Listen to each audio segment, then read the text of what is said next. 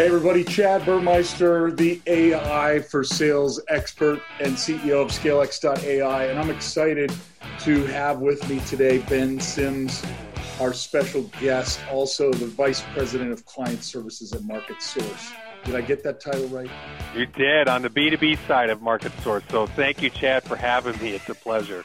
Absolutely. Well, thanks. Thanks for being here. I know I've had a lot of really, really great conversations with Ben over the past several months and um, I'm excited to have him share some of his insights and knowledge about AI for sales.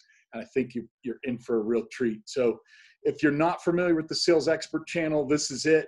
There will be some downloads that you can do right underneath the presentation today. So, check out the attachments button. And if you haven't subscribed yet to the Sales Expert channel, it's completely free. So, go ahead and do that. And we hope to have you back on more of our sessions in the future. I'm also going to be publishing this on the AI for Sales podcast through the C Suite Network. So if you're not familiar with ScaleX and the AI for Sales book, this is what we just put out at the end of last year. We interviewed over 21 leaders of companies, people like and uh, like Henry Schuck, people from DiscoverOrg, who's the CEO. You're familiar with him, right, Ben? Yep, we use their, them and Zoom Info now that they merged. We use both products. Absolutely. Uh, people like Roy from Chorus and uh, a lot of really, really interesting AI powered technology. So if you don't have the book, check it out.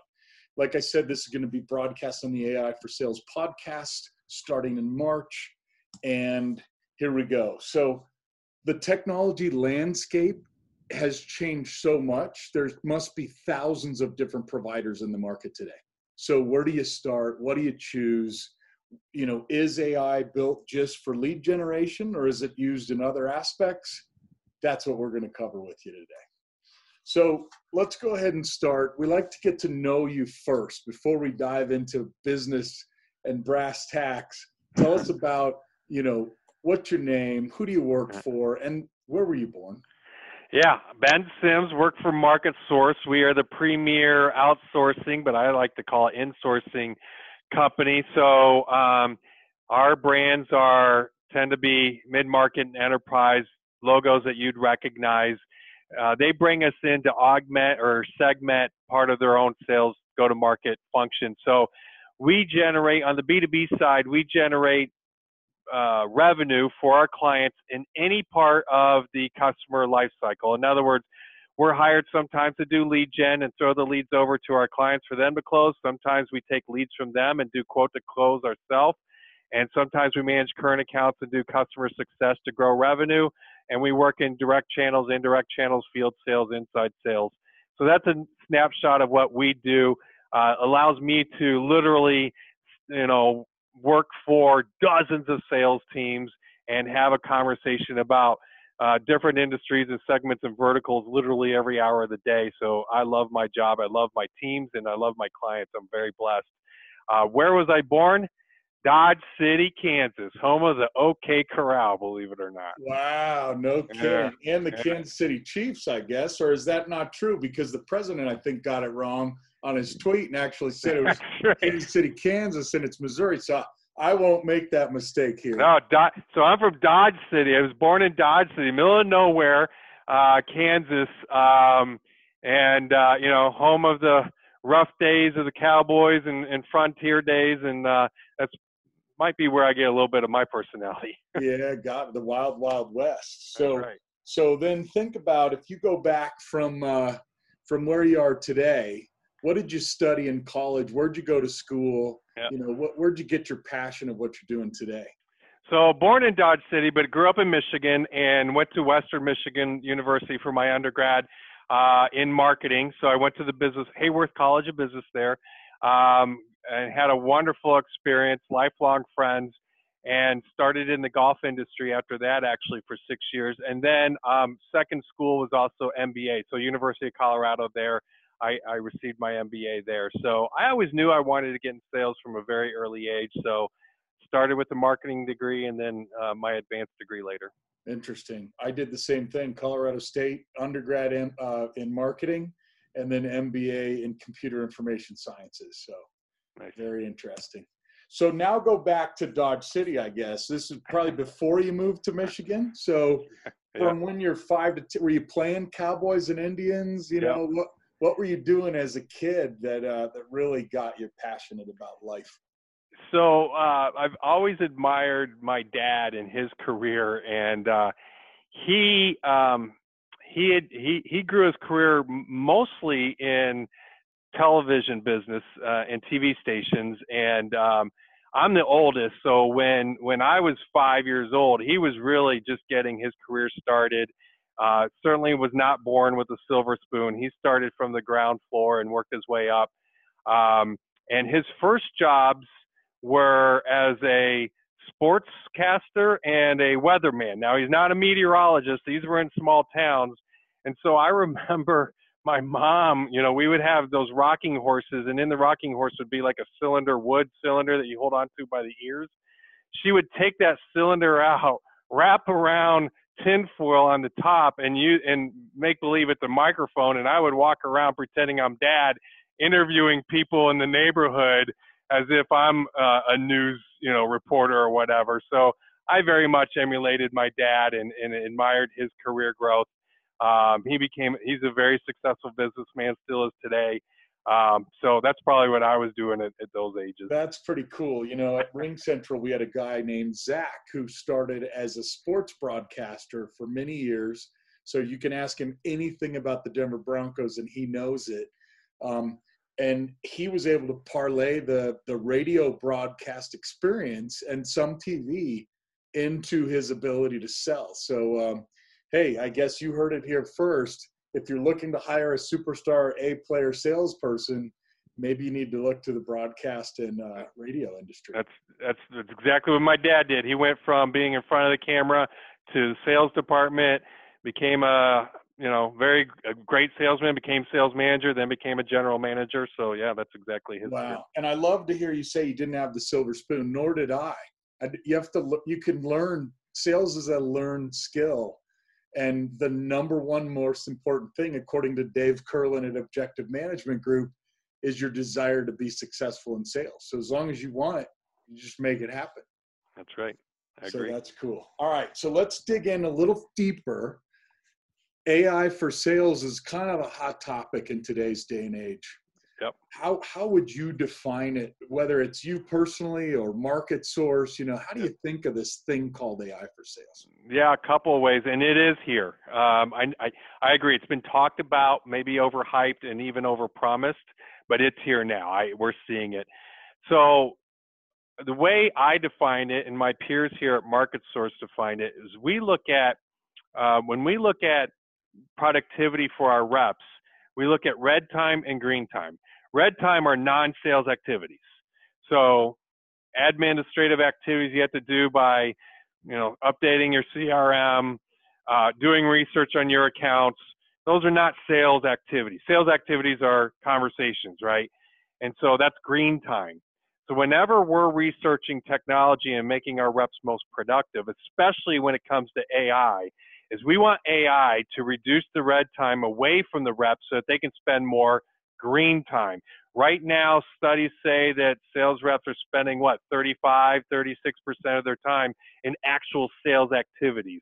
And I think that's true. Well, AI, we believe, can actually increase those sales activities.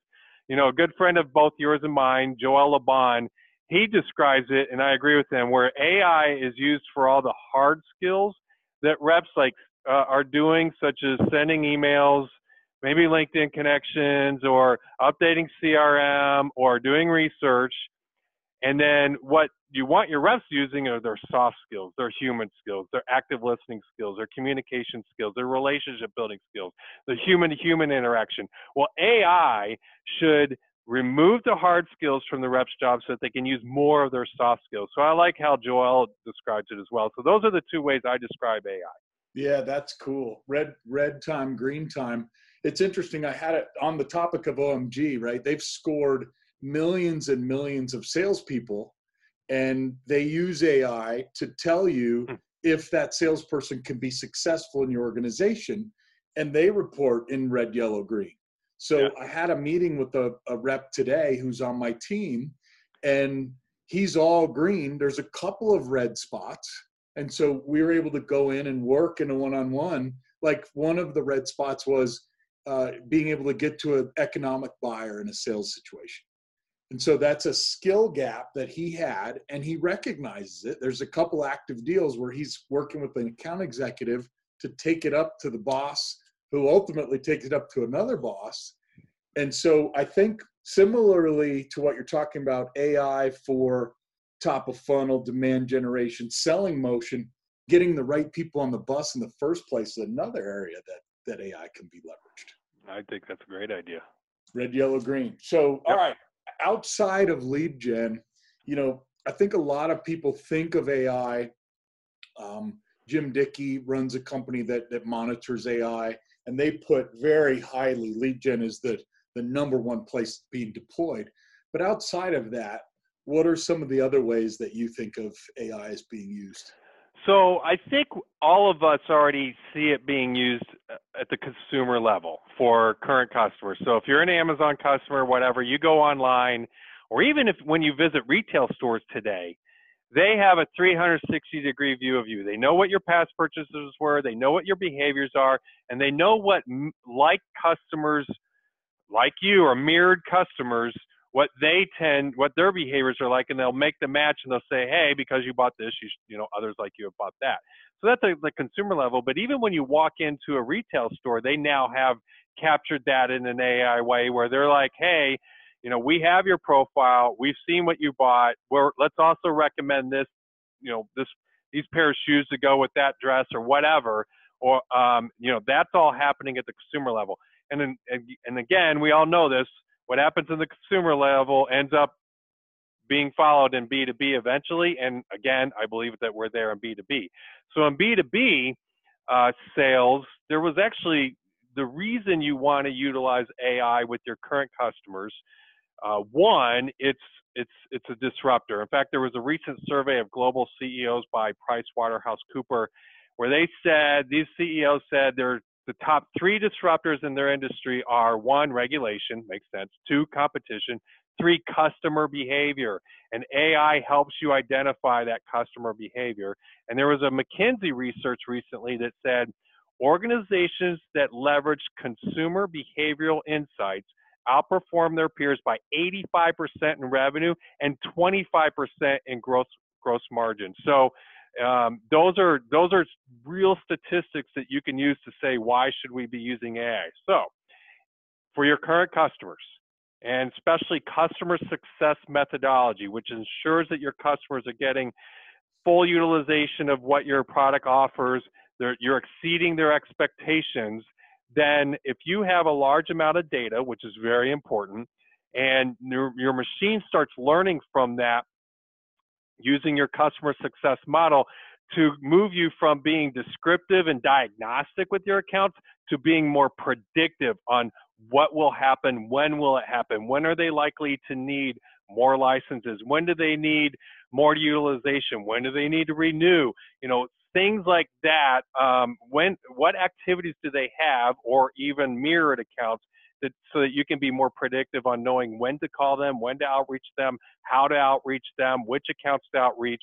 That's where AI is going to help you with your current accounts. We use it today in our CRM where with some of our clients, with some of our programs, where if we see activity such as you know something as simple as a purchase or other activities that the client's making that will then trigger us to then reach out to them or will know when to reach out to them. So that's not a rep just going through their CRM or database guessing on who to call.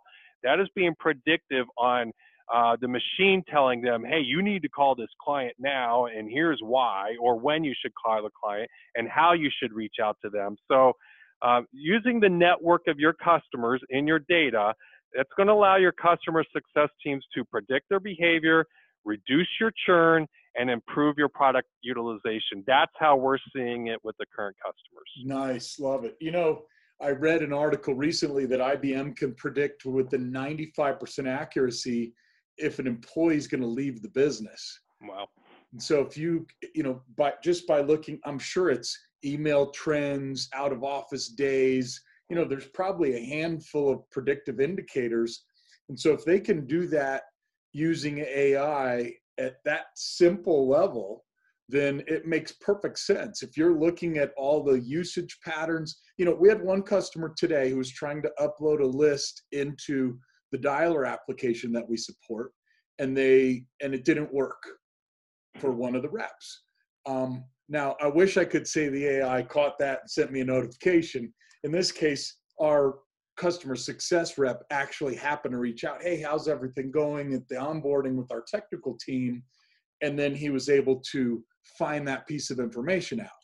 But how amazing would it be that if that signal were a failed list upload, instantly tapped me on the shoulder through a text and said, Hey, Bob, you should probably call this customer because they just had a list failure upload. I, I mean that that's pretty cool stuff. So I, yeah. I think you're dead on. Focus on the customer. I think so many companies are top of funnel. The uh, you know the mid funnel the the conversion rate increase the cross sell upsell there's just so much that can happen in this area i'm seeing it grow tremendously so saas really pioneered in a way customer success and and uh, in, in a lot of things they were the tip of spear but i'm having lots of conversations in several other industries in an interest in this to grow revenue by reducing your churn upsell cross sell increasing utilization all of that is uh, is becoming a higher priority and focus for all sorts of industries, not just software. Let, us talk elephant in the room just for a second, if I could. Um, red, red and green. Right now, reps green 33% of the time, or whatever that number you said, which means two thirds of the time is not green. Yep. Let's just say we go from green one third to green two thirds does that mean we're going to lose one third of the sales team or does that mean we're just going to have an economy that's growing even that much faster right what impact does it have on headcount well i think it it depends on the industry depends on the space a little bit depends on um, you got to pay attention on the front end you have to pay attention to cac right cost of acquisition and if you have um, if you have an opportunity to reduce the CAC, I certainly would recommend it and grow your revenue. So um, you're t- you're asking a tough question because uh, I do think AI can displace some roles and move some people into other roles. I do think um, AI though can also make your current sales team at, at a pretty low expense be more productive. And if they're more productive in increasing revenue, even if you're adding a, an expense of AI into it, but the revenue on the other end actually increases, your CAC goes down. So I think it can be both. I think you can make an investment to increase your ROI that then lowers your CAC, or you can find ways to use AI to replace. Yeah, uh, yeah. Well, Dr. Dover from University of Texas at Dallas is going to be putting out a report. I'll give you the punchline. Um, he said, you know, he wasn't willing to put it out yet because he needs some validation from LinkedIn and other sources. But I'll give you the high level. The high level data that is out that he talked about in Vegas at an event I went to is that from 2012 to 2017, the SDR BDR role, BDR role grew by 500%. That's a lot of people. Yep. And in that time, over the last five years, from 12 to 17, think about the number of activities by people, right? They're using technologies to make them five times more productive, or mm-hmm. in some cases, two times more productive. If they're using AI, they might be 10 times more productive, but who's counting, right? Um, but over the last two years, he said it's gone from, to, from 17 to 19, 84% increase on top of the 500%. Wow. So that's 1,000% growth in less than a decade, seven years. And at what point does that start to top out? And um, I, I don't think we'll see an 84% growth this year. I think we'll start to see a little bit of a minus as AI tools do things like send emails that are personalized or respond to a lead that comes to the website, right? Yep. With chatbots are here, yep. email bots are now really creeping up. And if I can program the AI to be more responsive and respond in a way that generates better conversion rates, I'm gonna I'm gonna lean on the AI a little more than I've been leaning on a person to handle. Yeah, yep. Certainly something to keep an eye on, especially as the uh, AI technology improves and looks more personalized. Yeah, that's right. So, what's your favorite sales technology that people haven't heard of, right? The secret that you've hidden in your drawer. Yeah. What do you got? Yeah, this is uh, so I am going to pull one out that I doubt many people have heard of. You've been introduced to them. They're good friends of mine. I've been working with them for about two years now. They're a true startup, and that's a company called Demand Matrix. And so the reason I'm bringing them up, if anyone's listening to this that is in the tech space, especially mid-market and enterprise, they are they are uh, bringing on some very impressive clients, especially in cloud, but uh, all sorts of technologies. And what they do is they've really, they've really, um, they're providing these companies with what's called narrow AI, where they can detect the technology data that other companies are licensing or reselling. And when you combine that with pulling in search algorithms, as well as machine learning and recognize growth patterns such as hiring patterns or technology adoption, and you combine all that, these are real intent signals that these technology companies can then use to identify when either their current clients are truly ready to buy more of your product or even your competitors' products are in a position to buy your product. Um, so it's used in marketing and sales of course, but what they have, especially uh, for technology companies, is extremely impressive. It's a hot, hot space right now. They're called Demand Matrix. I'm not sure if they were in your infographic you showed, early, showed earlier, because uh, they're they're that secret hidden gem for technology companies right now. So it sounds different than a Datanyze or uh, what's the other one? Lead. I can't remember their name now. Um, but there's a couple technologies out there. There's, yeah, there's six you know, there's six sensors at Bombora. There's Snowflake. This, this sounds like kind of the next generation of yeah. AI powered. You know, the clients that are using them are, are seeing very high accuracy rates, a, a very high increase in um, some of their competitors' clients that they didn't already recognize, and certainly uh, good intent signals coming in. And so, um, you know, I'm not sure I'm allowed to mention their clients, but they're all brands that you'd recognize. And uh, again, if you're in the tech space, you need to pay attention to Demand Matrix. Awesome. anything else on a personal level? You know, what do you have on your phone these days that you that you like? Um. Oh, on my on my.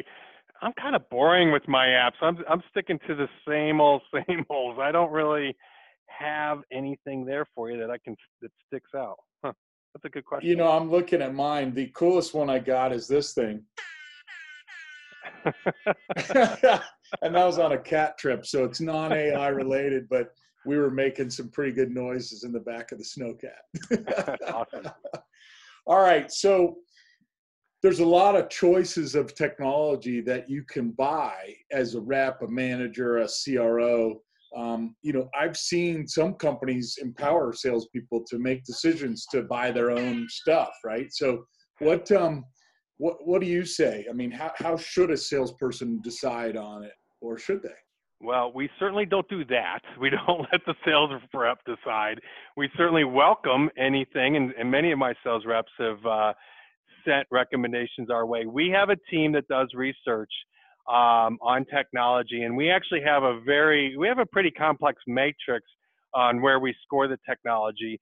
And the categories that we have, and under each category are 10 questions that need answered. But one, integration and data sharing. We definitely need to research how is it, uh, how is, uh, how's, how's everything uh, utilized and automate and sync together, I should say.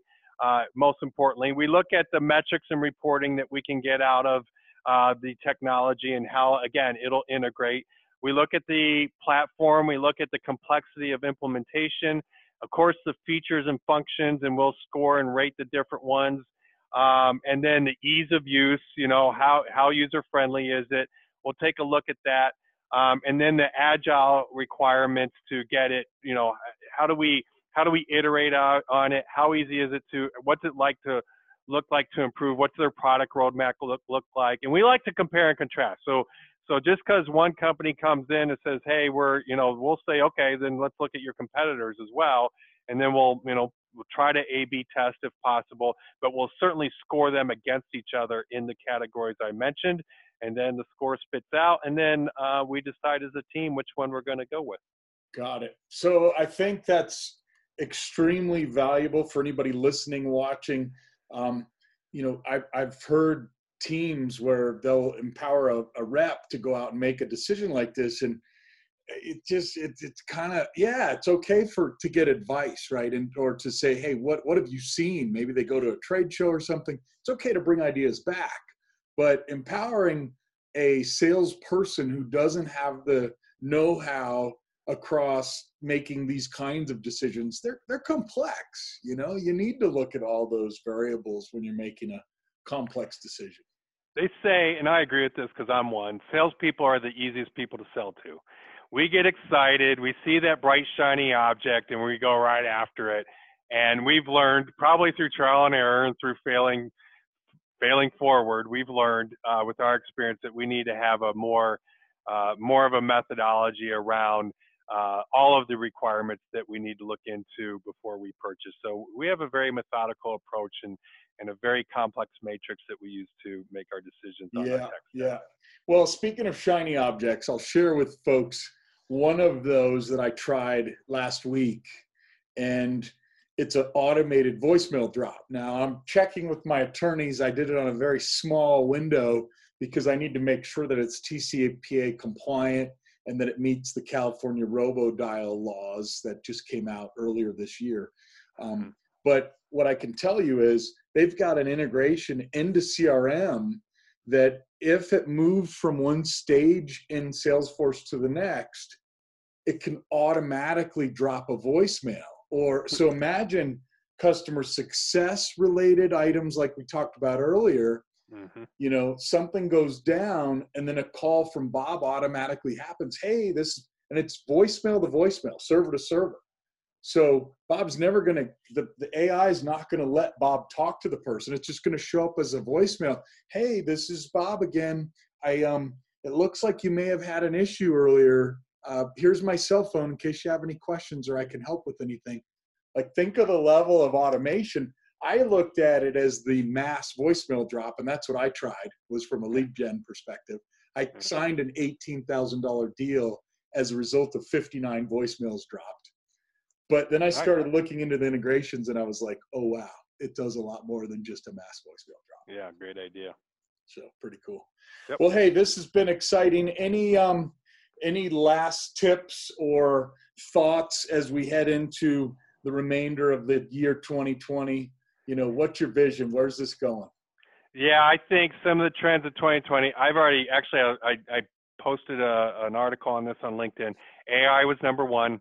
Intent data, we've already talked about that. I think intent data is certainly growing in a big part of B2B sales right now. Um, uh, you know, look, de- developing your future leaders, make sure you're inclusive in that, right? Find those future women leaders, those other walks of life that may not be raising their hand. Make sure that you're investing in them. That's a big passion of mine is developing the future leaders. Um, I do think texting, actually, we're seeing uh, uh, big use cases in texting in some of our programs, especially if you're calling on small businesses that work remotely. So, general contractors, for example, plumbers, whatever. Uh, the only way you're going to be able to reach them, they prefer text. So, I do think text, video. I'm a big fan of uh, dropping video uh, in your emails and certainly opening the cameras during web com- conferencing uh, and web demos uh, so it put the face with the voice uh, so and a name. So those are some of the hot trends i see happening right now in, in b2b sales. Awesome. Well thanks for thanks for joining today ben. Remember there are attachments below. Download them. Check out the sales expert channel. Thanks for joining. We are out. Thank you